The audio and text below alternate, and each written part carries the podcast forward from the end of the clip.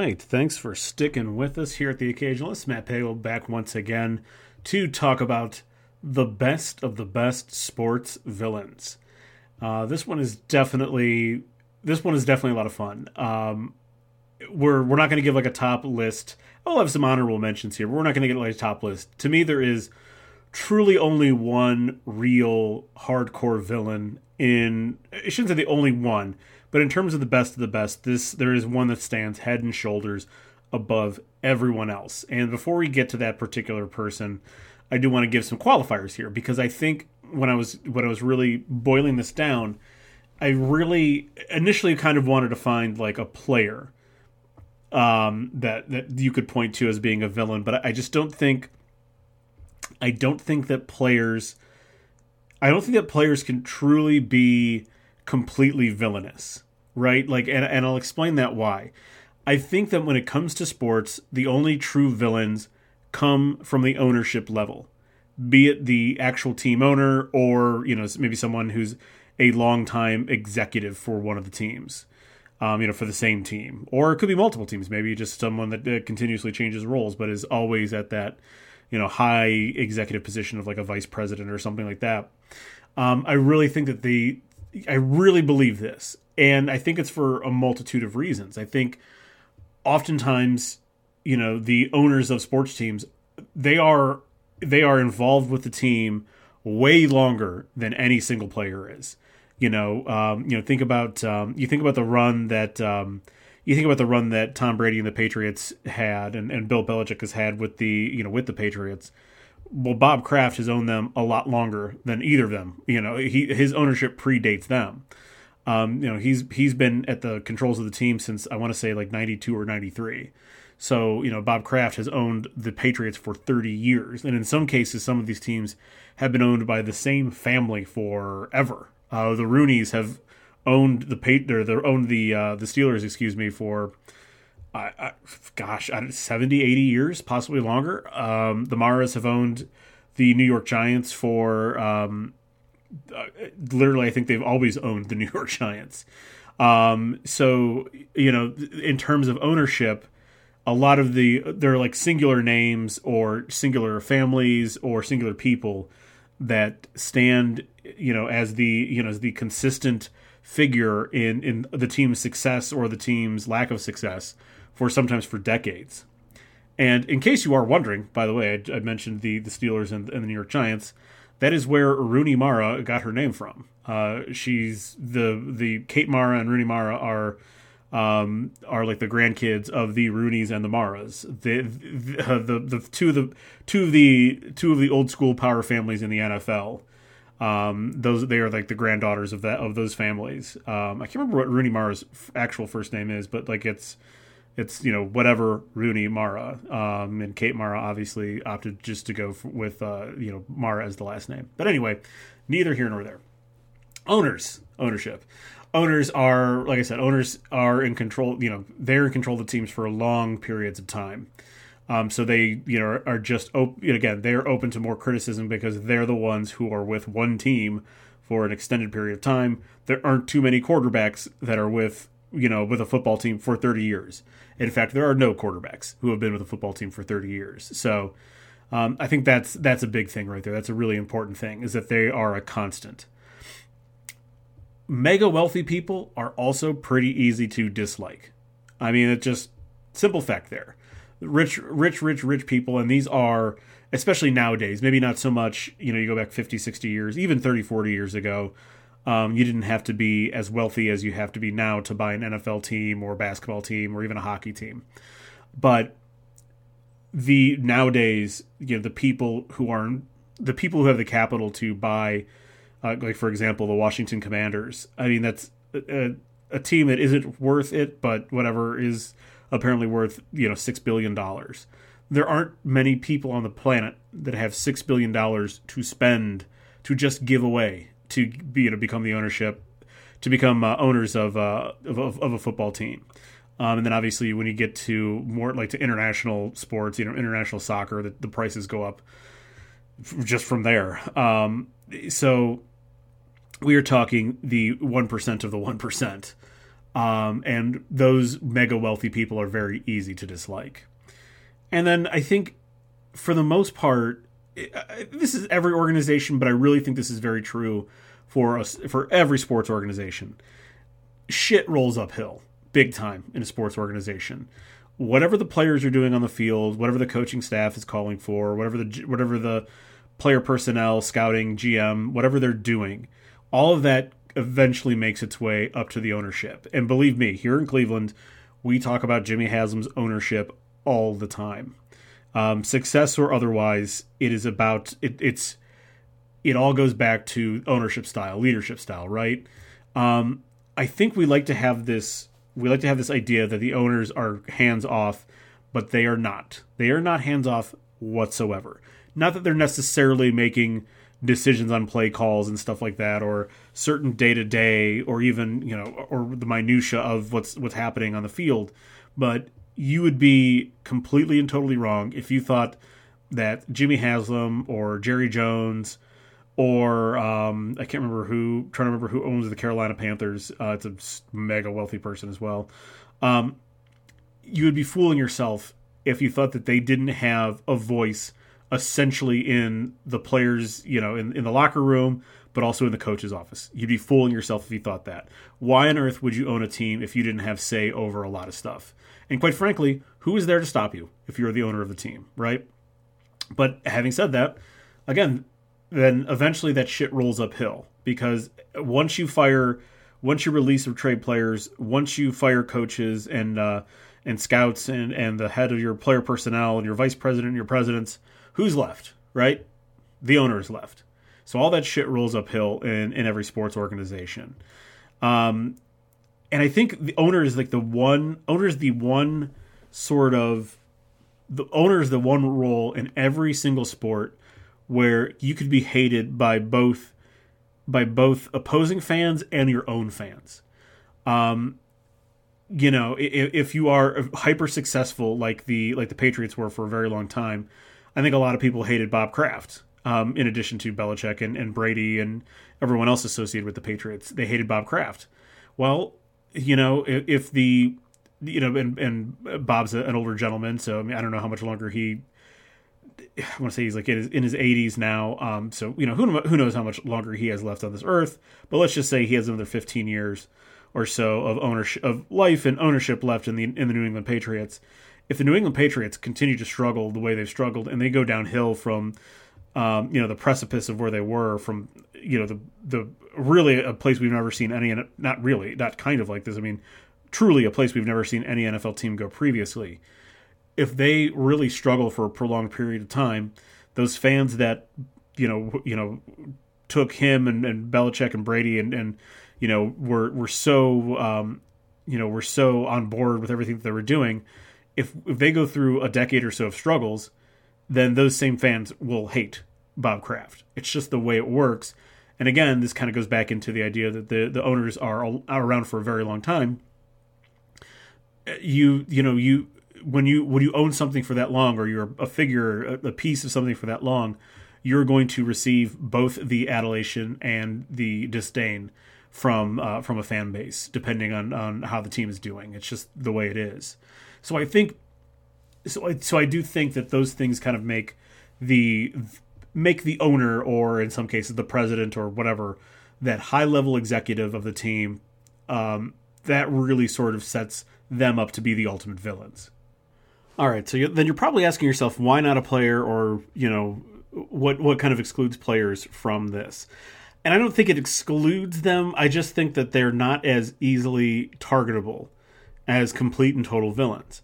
And I say that because even the most antagonistic player has fans. Draymond Green has fans.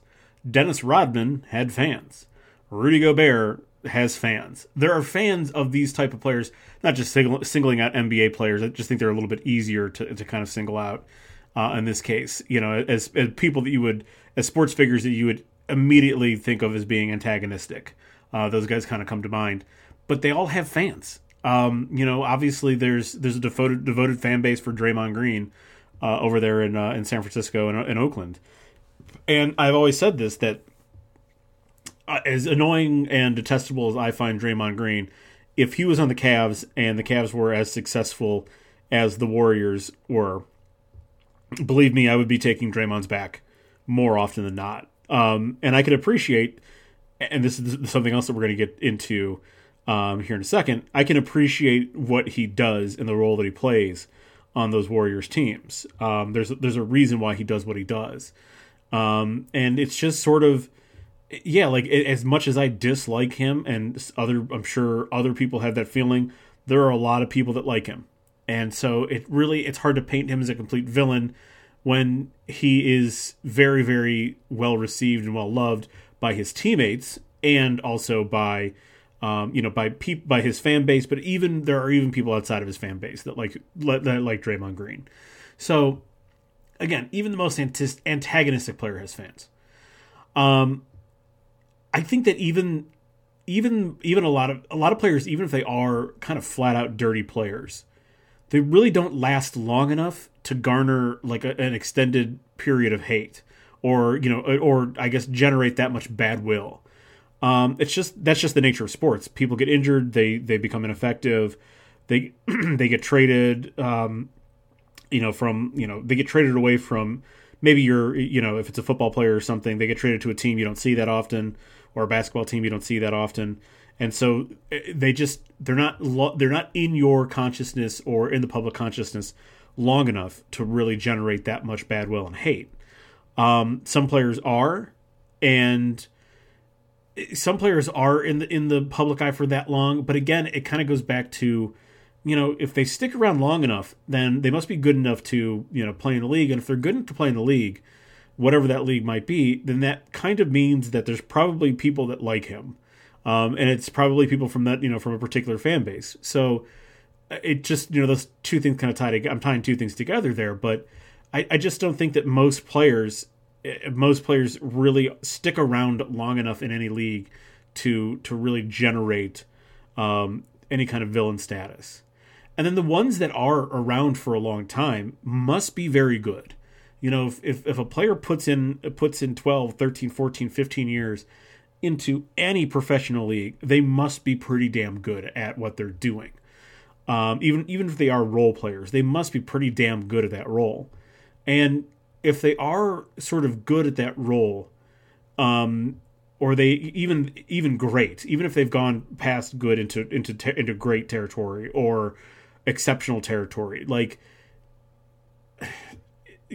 Tom Brady, Miguel Cabrera, Michael Jordan. These are three names for me that come up as as people that at one point in time I hated. Um, I hated Tom Brady and, and, the success that the Patriots were having. I hated Miguel Cabrera because that motherfucker used to roll into Cleveland and just annihilate the the Indians slash Guardians for a long time. Michael Jordan just was the was the big brick wall for a lot of Eastern Conference teams uh, in the in the '90s, but certainly for some really excellent Cavs teams that maybe could have that very possibly could have won a championship had Michael Jordan not existed. He was just the the brick wall keeping everyone else out of uh, keeping everyone else out of the finals there for a while. So like I hated these players, but as time went on and Tom Brady just continued to roll up statistics and wins and championships and, and, and records and all kinds of things, the hatred just sort of washes away and it's just this appreciation for greatness. Miguel Cabrera, um, after years of watching him, his stats against Cleveland are insane. Um, it it's something like I, I want to say he's played something like what amounts to like almost like a full season against Cleveland, and like if he just played Cleveland every year for his career, he'd be the greatest player of all time. Something I I, I don't have his numbers like offhand here. I'm not going to look them up, but something like he's like a career 330 hitter against Cleveland with like 50 home runs and like 180 RBIs. It's insane. Um, but after a while, you begin to see you see that greatness day in and day out. And obviously, lucky enough to see him. Uh, unfortunately, he wasn't on Cleveland. He was in Detroit um, for all those years, and I've started in Florida, but was in Detroit for his best years. Um, you you when you see him frequently enough, and then as obviously as he gets older and you know the skills kind of diminish, you really appreciate exactly what it was that you saw, just like how goddamn great Miguel Cabrera actually was, and how he, you know, aged aged appropriately. Um, clearly not on steroids because this guy had had a career arc that is even though it was extended and it was very very great. Um, he had a career arc that clearly mimics that clearly shows and mimics the arcs of other longtime players who naturally with age get worse. Um, so you know you do kind of appreciate someone like Miguel Cabrera as the years go on. Same with Michael Jordan. Um, you know the relentlessness, the way that he was able to sort of fend off an entire conference, and how singularly, you know, how singularly amazing and clutch he was when he had to be. Um, and you you know even though he he broke hearts in Cleveland repeatedly, I was at I was at his last game in Cleveland, and of course, of course, he hits a goddamn game winning. Uh, I don't think it was a three pointer, but it was like it was like towards the top of the key. Of course, he broke Cleveland's heart one more time when he was with the Wizards, and it was just sort of like expected. But now, like upon hind, you know, it kind of sucked. But upon hindsight, it's just like, man, I got to, I got to see that one more time, and that's fucking incredible. So like these types of figures, um, you know, when they really do ascend to greatness, it is sort of, it is sort of I think I think I, I still have some kind of like nugget or kernel of dislike, but I think you can only dislike them because they're so great. Like that that has you know thin line between love and hate, right? Um, so I guess I'll also put it as like a thin line between dislike and appreciation, and that's where I think a lot of people come down with some of the all-time greats that maybe antagonized their their particular team, um, you know, for years and years. At the very least, they can recognize that things didn't turn out well for them, but they got to see unparalleled greatness yeah, during the course of those uh, during the course of those matchups.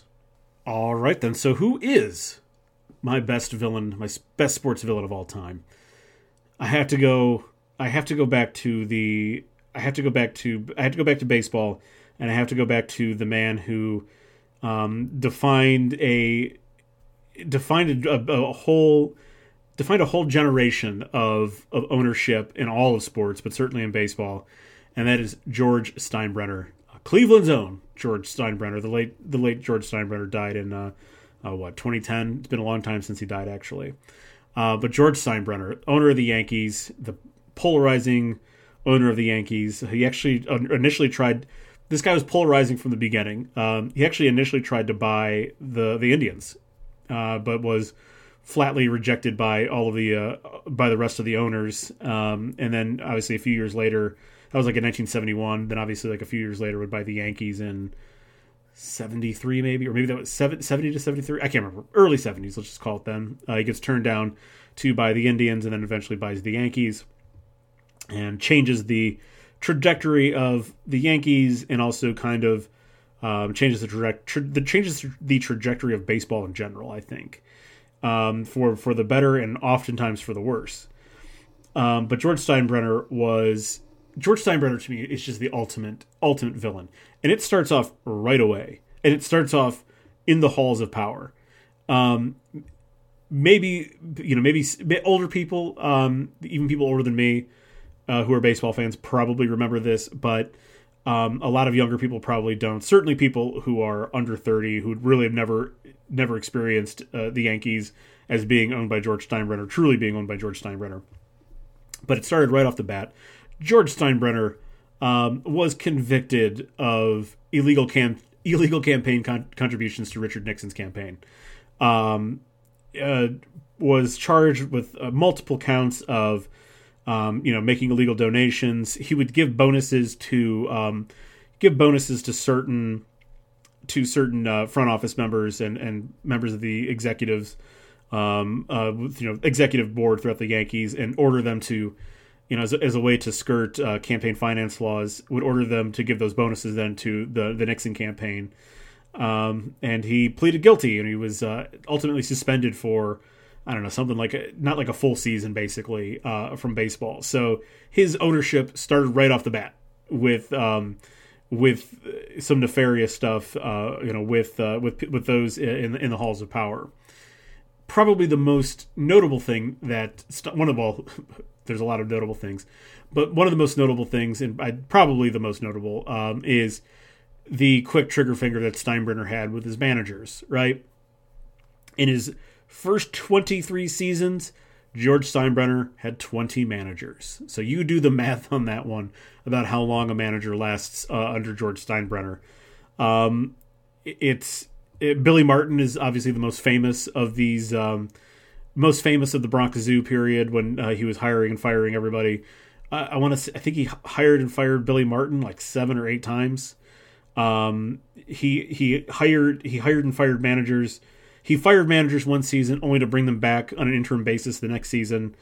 Uh, obviously, it wouldn't be until um, it, he would have no stability until uh, years later when he hired Joe Torre, and uh, obviously they went on a great run.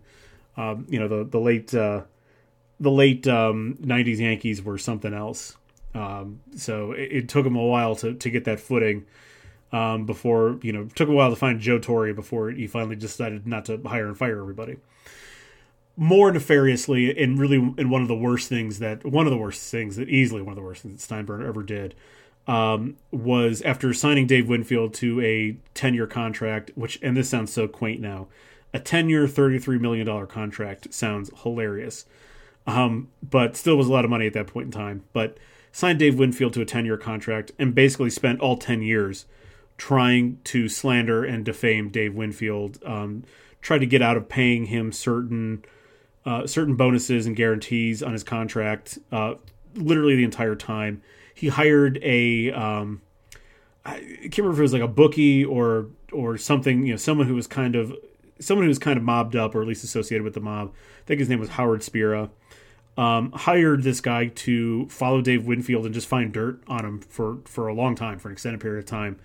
He hired uh, he hired this guy to Spira to to just find something that he could use to defame Dave Winfield, and eventually this, um, you know, once all this came to light, um, and there was lawsuits and other things. Um, originally, Steinbrenner was banned for life from baseball. Um, I can't remember who banned him. Bowie Kuhn? I don't know. It wasn't Bowie Kuhn. I can't remember who. Well, it had to have been. This is the early '90s. Maybe it was Bowie Kuhn. It doesn't really matter. But he was suspended. No, Fay Vincent. Fay Vincent. Um, suspended for life from baseball. Eventually, uh, he was allowed to come back for the 1993 season. This was so he was out of baseball essentially for three years uh, because of this, and it's not coincidental. The all of the tumultuousness of the of the Yankees stabilizes when he's gone. Um, you, Steinbrenner was a very like you know again firing having 20 managers in 23 seasons is very emblematic of him not you know him not letting anything you know stabilize and you know there's there being no long-term plan or picture with the Yankees at this point.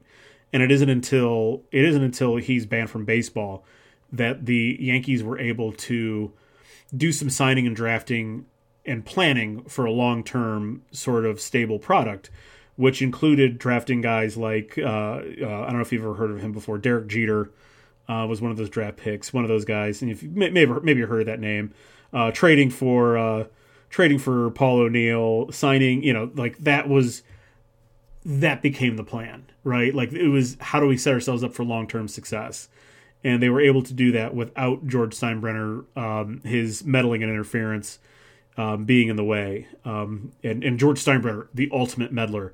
His, his phone from his office at Yankee Stadium was he had a direct line into the managers uh, into the dugout to talk to the manager, whoever that would have been.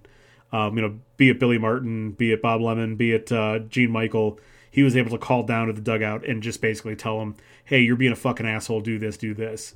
Um, and it wasn't until he was removed from the Yankees that the Yankees were able to, as an organization, put things together for a long-term run of success. That they, you know, they haven't won a World Series since 2009, I believe, but nonetheless, it, it took him being out of baseball for that for an extended period of time for the Yankees to then finally become a stable organization.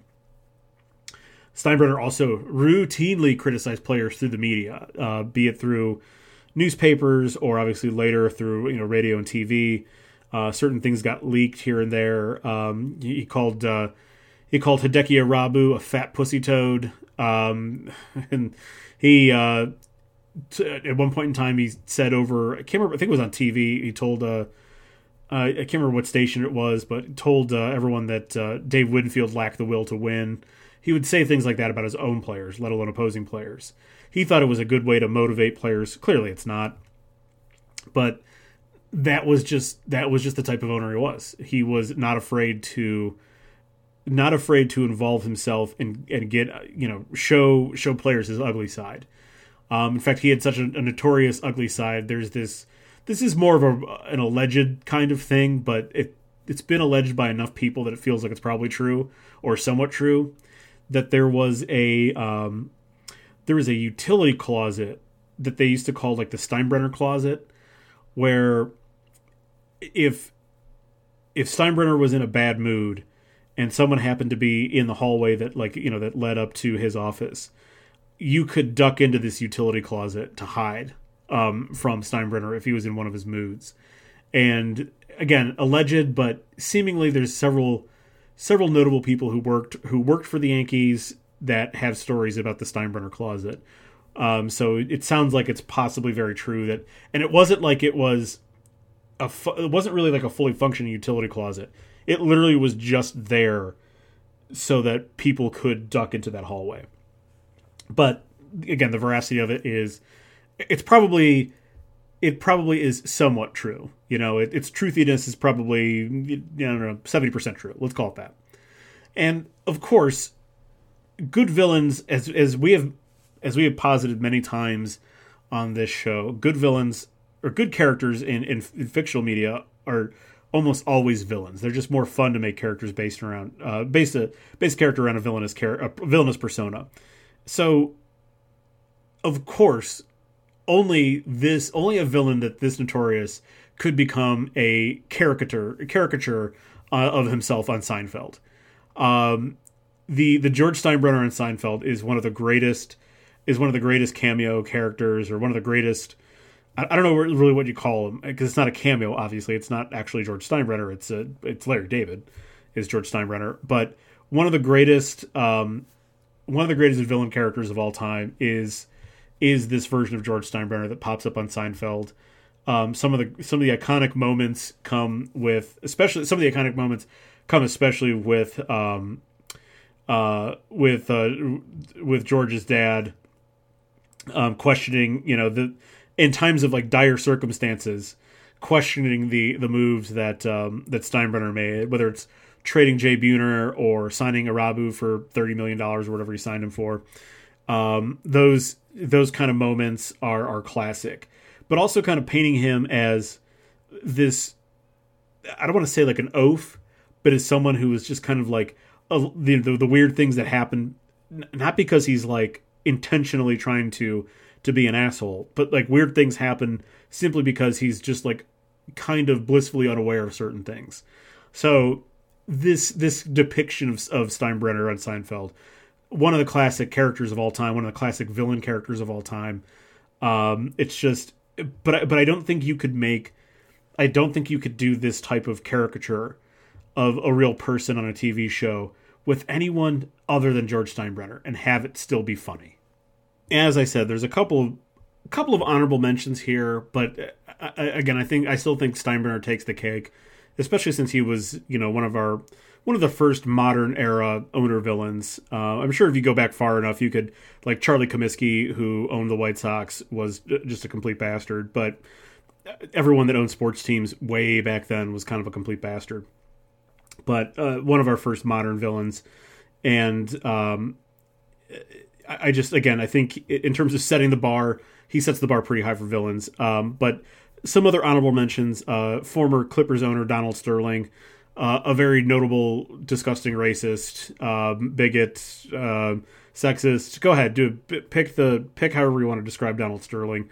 Um, he was a real bastard as well. Um, Daniel Snyder is right up there um, in terms of you know just not being successful. All of the bizarre, the bizarre things that he involved himself with and did um, suing suing bloggers for um, I mean literally suing bloggers who are making like twelve dollars an hour um, as, as, when he first kind of when he first took over um, ownership of the of the then uh, uh, of the then Washington Redskins, uh, now Commanders, um, like off the bat, getting off to a contentious relationship with the press, suing bloggers, uh, suing a I can't remember what the name of the of the daily or what the the weekly magazine's called. Uh, might be I, I don't I don't remember. I, I not gonna not gonna look it up right now. Um, nickel and diming, um, nickel and diming season ticket holders, charging people in stadium for things that like are bizarre to charge people. Things are bizarre to charge people for. Um, all of the times they kind of fuck up, whenever they do kind of try to celebrate and do something good. Um, when Snyder tried to do something good, it was fucked up. The Sean Taylor statue, the, the Sean Taylor um, tributes were all screwed up. Um, and then I'm not even getting into the federal investigations of toxic workplace culture, the the sexist, sexist and racist culture that permeated the walls in, in Washington, um, from ownership all the way down to you know all the way down to the coaches, basically, um, certain coaches, not all of them. Um, Dan Snyder ran an absolute ship of fools, um, so he's up there too as an honorable mention. Uh, and then you know I, I, think you know personally, I think you could throw in uh, uh, you could throw in Jimmy Haslam um, for us. He's kind of a clown show, uh, but compared to compared to compared to Daniel Snyder, Donald Sterling, certainly compared to compared to George Steinbrenner, Haslam's kind of uh, Haslam's kind of a junior level uh, villain. Um, he's he's he's more of a henchman. We'll call him that. But uh, George Steinbrenner, he really takes the cake here, um, and I don't think, and just the and just the way that just the way that every sport kind of functions now, it's it's just I don't think you're ever going to see someone like that ever again. I think the closest we have to it now uh, is the Colts owner Jim Irsay, but uh, you know the ownership is the ownership. Sports owners are a an like I said, they're all billionaires, and they're an extremely kind of tight knit group. Um, you know, they are one of you know if it's NFL, they are one of thirty two. Uh, other sports, you know, one of thirty. Uh, I think hockey is actually 31 now, but you know they are one of a small group, and when their group is doing when something someone in their group is doing something they don't like, they tend to fix that um, in some way or the other. Every now and then you get like a, a, a Jim Irsay, um, but you know look at how quickly the league moved to sort of make sure that Daniel Snyder was no longer uh, involved with uh, with the NFL. Um, you know usually those kind of things people being sexist racist idiots they usually can kind of survive that. But daniel snyder was enough of a nuisance that the they made sure that uh, he was separated from his team pretty quickly. Um, only only by the way and only rich people get rewarded for being assholes. Um, daniel snyder gets to pocket six billion dollars for being an asshole and a bad sports owner. But you know whatever. But point being here there would they're just the way these leagues work now there would never be a wild card like George Steinbrenner. Never again. So George Steinbrenner really kind of broke the mold um, when it when it came to the the level of meddling villainous ownership. George Steinbrenner is a one of one, and that is why he is our number one all time best of the best sports villains. And that's it. That does it for this entire week. We are done. We are wrapped up. Thanks for listening. Thanks for downloading. We will see you next time. Uh, we have one more episode next week and we're going to be talking some. What are we talking? Oh, we're talking some sports uniforms, logos, memorabilia, that kind of stuff. Should be a pretty fun episode. So we will see you next time.